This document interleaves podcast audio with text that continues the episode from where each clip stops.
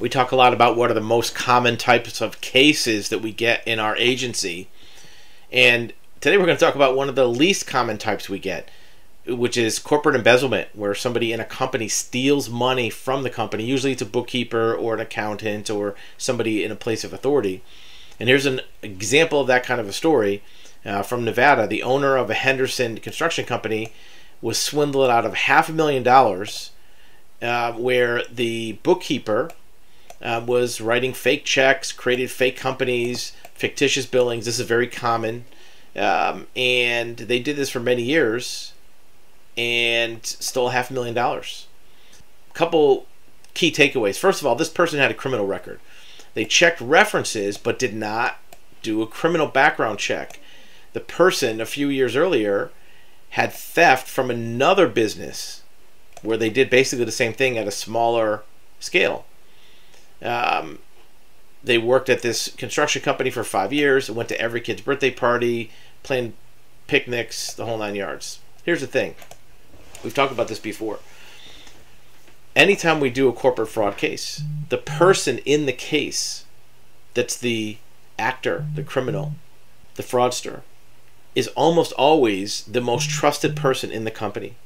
In fact, many times when the fraud is discovered and we present the findings to the business owner, the business owner doesn't believe it. Can't be them. That's the last person I would expect.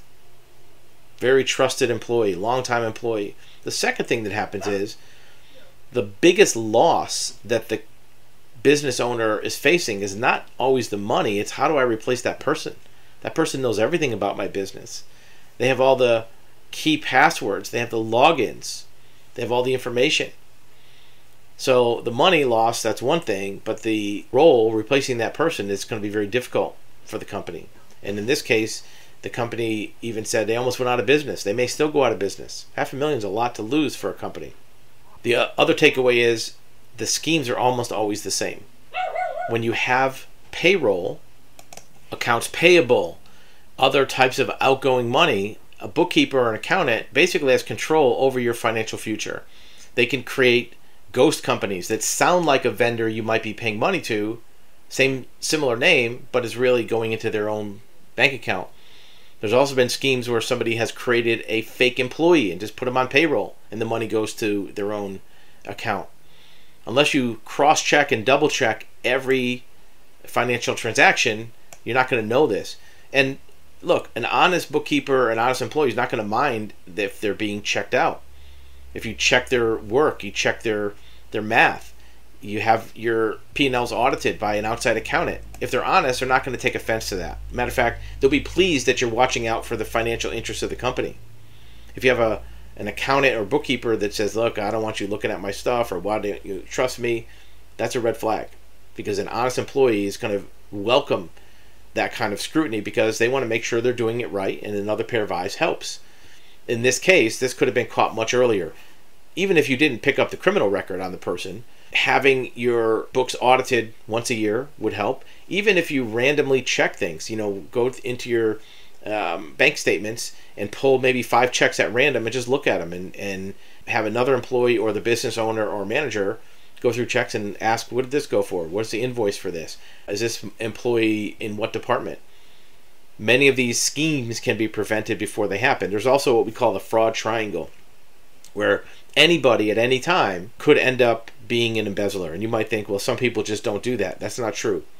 Every single person in the world, I don't care if they're Mother Teresa, could be in a position where they would steal money if they fall into what we call the fraud triangle. It's like the Bermuda Triangle. If three things happen to that person, they will commit fraud. One is that they have the opportunity and the ability to steal money. And you might think, well, everybody in my company has that. Well, that's not true. Some people can steal some money, but not all the money. Some people don't realize that they have the ability to steal money and they find out accidentally. We had a case we did a couple years ago where an employee discovered accidentally that there was nobody watching over their corporate credit card. They had a corporate credit card to be able to purchase office supplies. They accidentally used it at a gas station putting gas in their car. They pulled the wrong card out of their wallet and nobody ever picked up on it. So now there's fraud triangle part one. They can do it. Part two is they have a need to do it. Most people don't think they would ever steal money from their employer until they have a serious financial event. Their kid gets sick, husband gets cancer, they have some financial event, they're getting foreclosed, getting evicted, right? And all of a sudden they need money. They need $10,000 fast, otherwise there'll be a very serious problem, maybe a legal problem. Well, now they think, well, my I know my company has $10,000. They won't miss it. I'll pay it back but it's still not enough to get them to do it. The third leg of the fraud triangle is what's called justification, where people in their mind will look for a reason why they're not really being the bad guy anymore. Maybe they were passed over for promotion. Maybe they feel like they're mistreated by the management.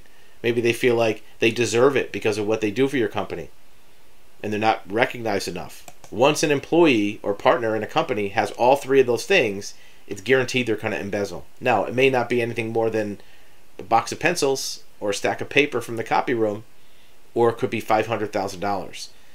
You want to eliminate all those steps by having things cross control. Look, you can't control in somebody's life what financial stresses they have, so you can't eliminate number two. Number three, you can work on by having a good corporate culture, people being validated. The only thing you can really control is number one somebody having the ability to do it. And that comes from having cross controls, even something as simple as having different people open the mail every day. Because if your bookkeeper opens all the mail, they can hide documents and records that would disclose their fraud. Maybe once a week, the owner opens the mail. Maybe another day a week, um, the office manager opens the mail. Right? So you have something that will break that chain of fraud in your company. Again, it's not a common thing. We get maybe two or three cases a month like this, where we get hundreds of cases in other areas, you know, uh, online scams, Bitcoin scams, probate fraud, asset searches. So, corporate embezzlement, company embezzlement, not huge. You know, it's not quite even one a week, but when it happens to a company, it can be devastating.